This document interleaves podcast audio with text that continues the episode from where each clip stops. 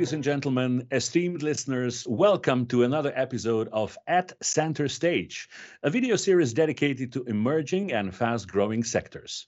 If you are a professional or a legal advisor operating in the selected industry or a stakeholder in this particular sector and would like to hear about the trends and forces driving this industry, then you are more than welcome to join us. My name is Sasha Pop, and I'm your host. What's on the menu today? We will talk about the fastest growing market at the moment, the cryptocurrency assets market. My guests today are Nejc Bizjak and Nejc Vrankar. Two times Nejc. Of course, we did this on purpose, just to confuse you. of course not. Nejc Bizjak is chief of staff and member of the senior executive team at Bitstamp, the world's oldest cryptocurrency exchange, in his role, Nejc focuses on supporting the development of different strategic initiatives and products. Prior to his role as chief of staff, Nejc held various positions at Bitstamp. Most recently, he was the head of the market intelligence department. Before diving into crypto, he started his career in financial advice, working at two of the big four companies. Nejc holds a Master of Laws degree from the University of Ljubljana and is also a CFA charter holder. And on the other side is Nejc Vrankar, associate at uh, CMS Slovenia. He is a representative of the young generation at CMS Slovenia. He's well versed in capital markets law and is a crypto native with hands on experience in the cryptocurrency world. Thanks for joining me, guys. Thanks, Thank man. you, Sasha. It's good to be here. As I said, the crypto market is one of the fastest growing markets at this moment. On the market, we are seeing the shift towards institutionalization and increasing sophistication, which will attract institutional investors, corporations, and with that, we will see further expansion of the cryptocurrency market, which is at this point estimated to approximately 2.75 trillion US dollars. So we are not talking about an obscure market anymore, right? Maybe we can start with this, guys. Where do you see the market heading in the next three years? What are the trends, developments, and hurdles that define and will continue to define crypto in this time frame? Nejc Bizjak, maybe we start course, with you. Yeah. I can take this one. Um, so definitely there are many many uh, interesting trends taking place in the in the crypto market. So it's hard to really pin down what the most important ones would be. Um, but one that that especially comes to mind is the growing just the growing utility um, and um, increasing use cases of crypto. If cryptocurrencies a couple of years back used to be this obscure phenomenon uh, just used for maybe spe- speculation for the select few um, nowadays this is a, a, a growing market um, with with increasing use cases so um, ranging all from um, different um, uh, play and earn. So gaming industry is being disrupted by crypto. Uh, we see a lot of um, we see a lot of um, sort of financial applications uh, springing up. Um, and so it just it's just so, so the pace of development in this industry is just amazing, and all of this is coupled with um, continuous improvements in UX and UI. Um, so customers find it easier and easier to um, to enter this industry, to use some of these exciting products, um, and and so on. Um, and of course, uh, there are many different market segments for which we think uh, we're going to see exciting developments. Um, for example, decentralized finance is something that is poised to grow over the over the coming years, just for the increased efficiency that it brings to um, to decentralized finance. So we believe that um, there will be a um, sort of a place and time where, where, where centralized finance and decentralized finance coexist um, in in this market. So it's it's going to be very interesting to uh, to see that. Um, then of course are the non fungible token markets, um, which right now are mostly focused on the sort of art and music uh, but we believe this, that you know every loan you take out in a bank is a non-fungible token. So eventually, this is going to spread into the into the sort of more regulated parts of the market. Um, and then of course it's the metaverse i'm sure you've all recently seen facebook rebranding themselves as meta um, and sort of doubling down or, or tripling down even on um, on the development of the metaverse so this goes sort of hand in hand with people spending more and more time in the digital world um, so I'm uh, I, I firmly believe that in a, in, in a couple of years we're going to have a very similar discussion just wearing our VR glasses in, in a, in a room somewhere just um, floating around, I guess. yeah, I, I, yeah, exactly. Uh, so, um, but as an exchange, uh, we see so Bitstamp sees um, growing sophistication of the exchange offering. So it used to only be trading, but nowadays it's you know it's lending, it's staking, um, it's it's NFTs, non fungible tokens, sort of end to end personal and corporate finance. One one could say. Um, and this is, of course, coupled and supported by tremendous amounts of capital entering this market. Um, so I think that this year alone, we've had um, 15 billion um, overall venture funding uh, being poured into crypto, which uh, surpassed 2020 by five times. Um, and at the same time, it's not only investors that are getting exposure to the market, but it's just you know every corporation trying to figure out how do we include cryptocurrencies and blockchains into as into a, either our work processes or as a par, part of our offering uh, to our customers. Um, so that's in in very short, uh, but definitely there there also are some hurdles. Um, so the industry very fast paced. Um, this approach of move fast, break things sometimes doesn't end very well. Um, so there is a tremendous pace of innovation taking place in the market, which sometimes result in um, leaving some kind of a debt behind, which then materializing materializes. It might be a technical glitch. It might be a sort of um, reputational uh, reputational damage, um, or just you know loss of information, thefts and hacks. Um, but the biggest hurdle probably for this industry um, right now is probably regulation. Um, so um, as an exchange, we are faced, uh, we operate globally, and we see many different regulatory regimes uh, that are far from being the same. Um, and we're trying to navigate that sort of uncertain waters to sort of to the best of our ability. Um, but the regulators, they still have this lack of understanding of the industry and how to approach it. Um, so it's sort of up to us and to the exchanges and the industry and the regulators to fund that dialogue um, going forward. Yeah, and uh, Nejc Vrankar from CMS, uh, I'm pretty sure you can add upon where Nate's finished, right? Yeah, uh, well, uh, we certainly didn't start off easy, Sasha. So um, uh, first and foremost, that uh, it's really a joy to listen to a perspective from uh, someone who's uh, on the inside, right? from someone who's really working at the heart of the industry. So um, just a fair warning in advance, you know, the outlook from a regulatory perspective might not really be as interesting as the one from the industry perspective. Um, but the two are uh, def definitely uh, in inextricably linked, you know. So um, from a legal or let's say um, a regulatory uh, standpoint, um, the ages-old tale that the, the law is always late uh, is of course true. Um, but rightly so, because um, regulator, regulators should have no business you know, uh, preemptively regulating something they do not um, fully grasp yet. So um, I, I think the biggest, you know, um, issue should uh, could be if uh, premature or misguided regulation um, took place. You know, uh, that would certainly hinder the innovation and growth in this uh, promising sector. Um, but it's been it's been now uh, nearly a decade that um, uh, crypto regulation has been absent or rather scattershot. And now recently, well, recently, this being the past the past three years, really, uh, regulators around the world have been announcing or uh, actually ramping up regulations on crypto industry.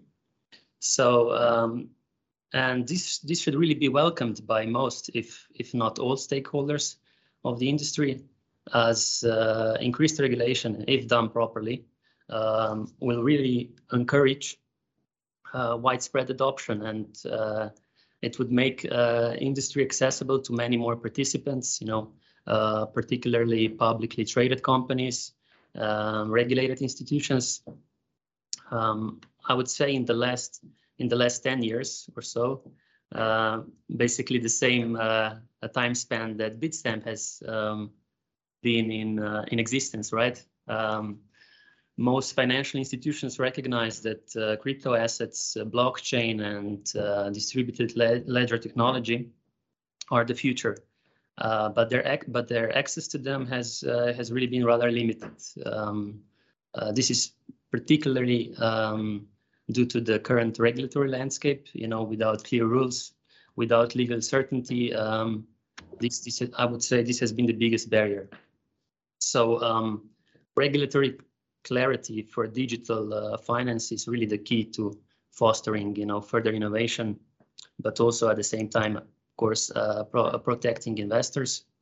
And uh, so keeping it uh, EU only, right? Um, uh, in EU, um, regulating digital assets uh, has, is a part of a larger digital strategy concerning also you know, the internet data besides the fina financial sovereignty and there are currently two main um, regulatory initiatives in progress in the EU um, that will directly impact the crypto space uh, in the coming years. Uh, so the first one is the European Commission's regulation of uh, markets in crypto assets uh, proposal, or um, in short, MICA.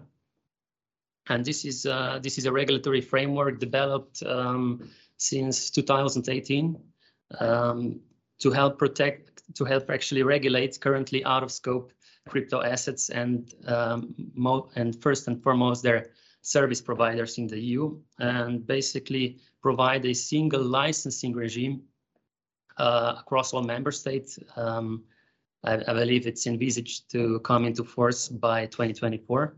So it's still still quite a, a ways off. And um, if this framework, uh, when it when it finally gets adopted, right, uh, the um, um, it will it will allow the license providers to offer cryptocurrency and operate uh, crypto exchanges in the EU uh, on a passport on a passportable regime.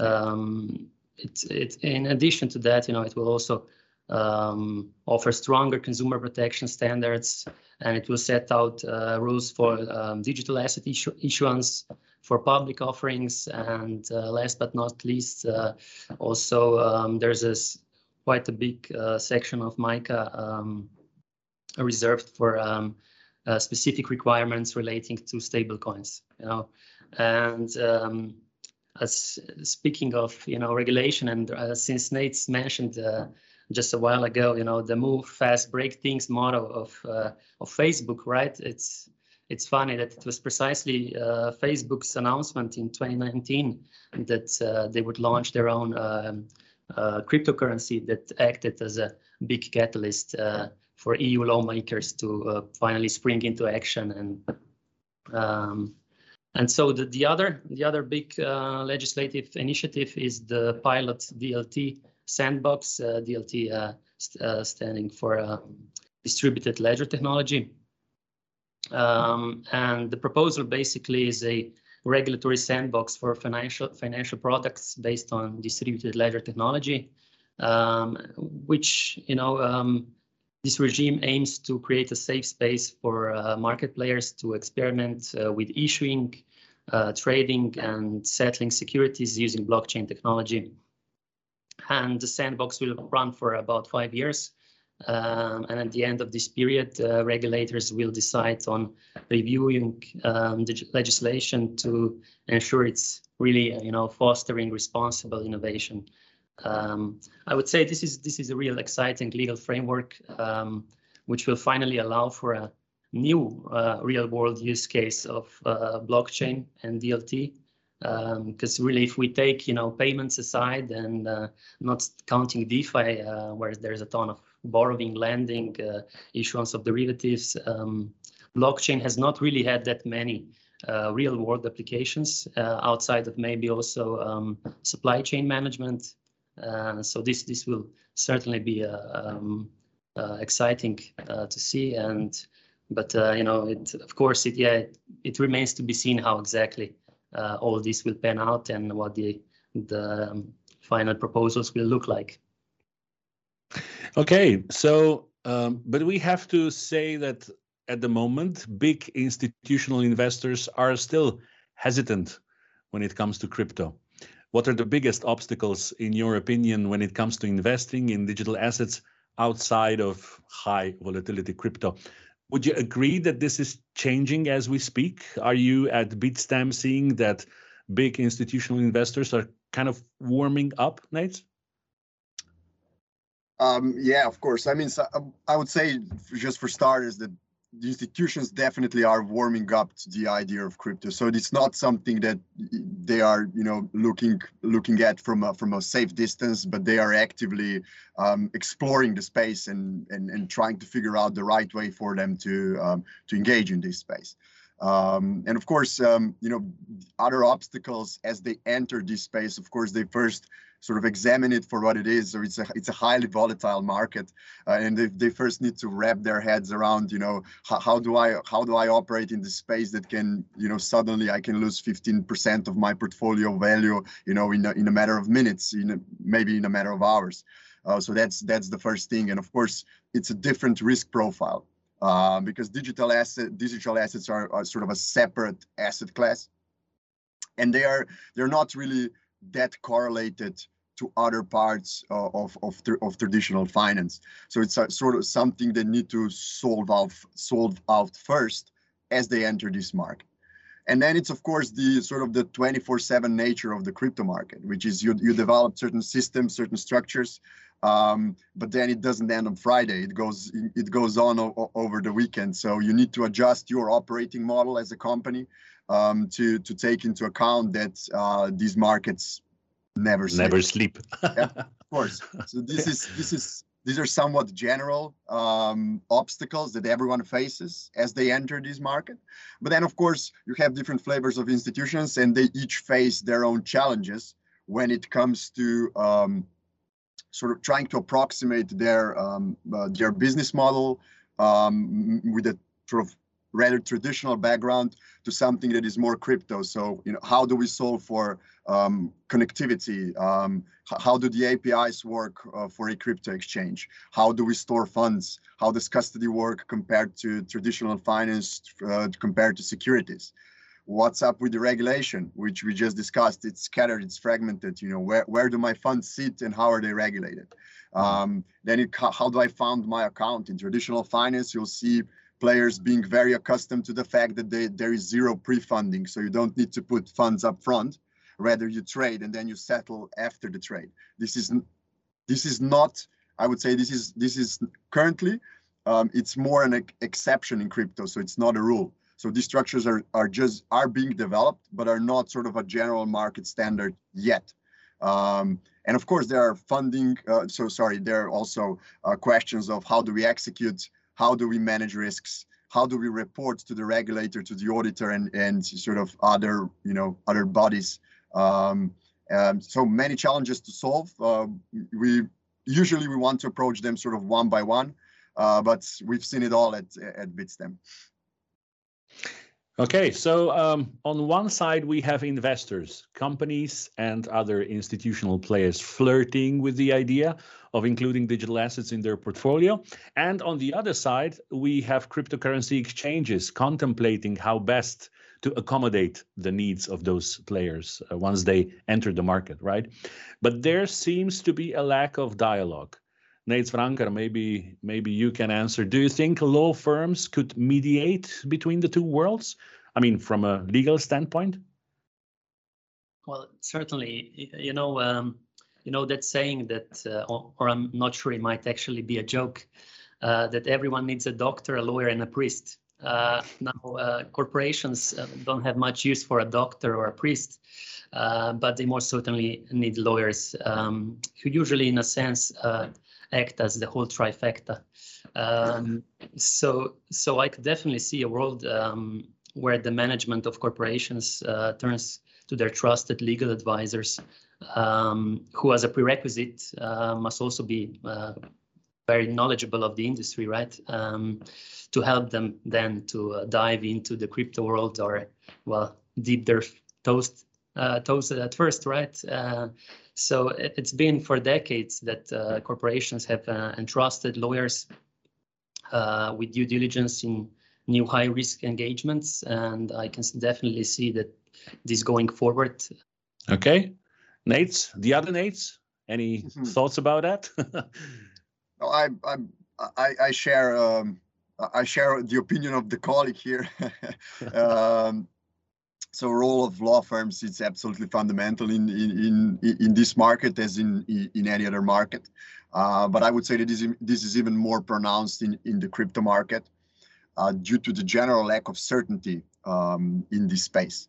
Um, so lack of lack of regulation uh, means it, it takes a good legal practitioner uh, that understands crypto for what it is. It's a place of innovation, um, and then be able to uh, apply the existing rules to something that might not fit perfectly uh, at a first glance.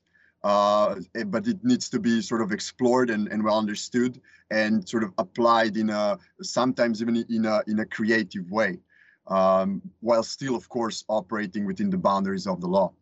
Uh, so law fir- law firms are are very important in this space.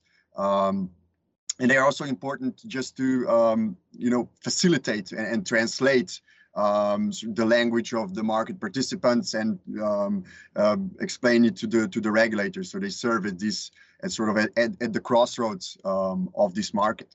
Um, and of course, they are also important just to build the awareness of you know what what what is crypto you know what does it mean? How do i translate it? If i'm a corporation how, how do i translate um, you know um, crypto into my environment? Uh, so yes definitely uh, law firms are super important.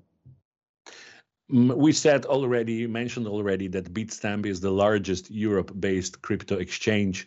Uh, do you think that it's an advantage when it comes to Bitstamp's reputation as one of the most reliable and secure crypto exchanges?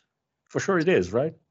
Oh, absolutely. Uh, I mean, we've been around for for ten years now, um, and I like to call crypto years dog years.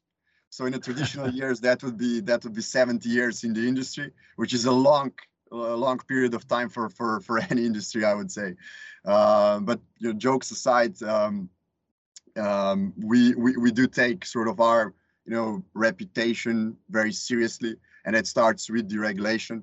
So we are a licensed uh, licensed institution. We hold licenses in Luxembourg. Um, so a payment a payment institution license in Luxembourg. We obtained that back in 2015, and we are also a regulated financial institution with the New York Department of Financial Services, which is one of the most stringent regulators um, out there, believe me. Um, uh, so uh, we our custody is um, with a, with a, a licensed custodian, uh, a licensed trust company, uh, BitGo. And aside from the regulation, we've invested heavily in, um, you know, to have sort of that state-of-the-art um, exchange infrastructure. Uh, we work with, uh, we use Nasdaq technology. Uh, we have a Nasdaq matching engine, which enables us to to to be um, to maintain uh, nearly 100% uptime, even in the times of high volatility. So um, I believe we do have leading exchange um, um, uptime compared to the sort of peer uh, peer exchanges. Um, and of course, we want to remain a um, reliable counterparty to all our customers. Um, we pride ourselves with the, I would say, leading customer support. Once again, uh, within this industry, I have this interesting data point that it it um, it only takes 22 seconds to get someone on the phone at, at Bitstamp uh, customer support. So we do, do, do take our, our, sort of that personal approach uh, very seriously. And I think that that has enabled us to be successful in this market for so long. Great. Guys, obviously, I also have to mention this here. What about the theft protect, prevention or protection? For a long time, it was believed to be practically impossible to steal crypto. Unfortunately, we have seen quite a few attacks on crypto exchanges in the past few years. And the amount stolen, I don't know if I have correct numbers, but in the past seven years was 12 billion US dollars. That's not a joke. How does Bitstamp tackle this, Nate? I think you're right, Sasha. It's definitely high. It's it's too high, uh, but I think I've mentioned the you know run fast, break things um, approach to the industry. Um, so sometimes market participants in that sort of urge to deploy the next uh, you know hottest, best product or service um, they they tend to leave some they might leave some some debt behind. You know it might be you know a security issue. It might be just a, a smart contract flaw if we are talking about defi. And that might might later uh, materialize in in the in, in funds being stolen. Um, but that being said um, there are now i think very high security standards uh, in place um, in the market so for example, Bitstamp um, implements sort of that um, triple wallet multi-signature approach to custody, meaning that we, we do have uh, the better part of 95% of our assets sit offline in cold custody, um, was only 5% um, of, of funds are online, so to speak. Um, and of course, both wallets um, are insured. So funds in, in cold custody are insured as well as the fund in hot funds in hot wallet custody um, uh, have insurance coverage. So God forbid there was a hack, um, uh, customer funds would would always be uh, secure. And we do, aside from you know insurance, we do adhere to the highest standards of of, of security um, from sort of um, st strict uh, strict uh, role-based access management and so on. Uh, so I would say that despite the number, you know, seemingly being high, I would not say uh, that is a serious problem for serious market participants um, anymore. Uh, but of course, it's very important that as corporates or individuals enter this space, that they do their research. So who am I? Uh, who am I doing business with? And who is that counterparty? What are the measures that they have put in place to prevent funds being stolen. Uh. Okay, uh, encouraging. Nejc Vrankar, any thoughts on this? Yeah, I would I would have to agree, of course, with my colleague here. Uh, I would say the general risk, um, especially when it comes to centralized exchanges, uh, is much much lesser than what the general public perceives.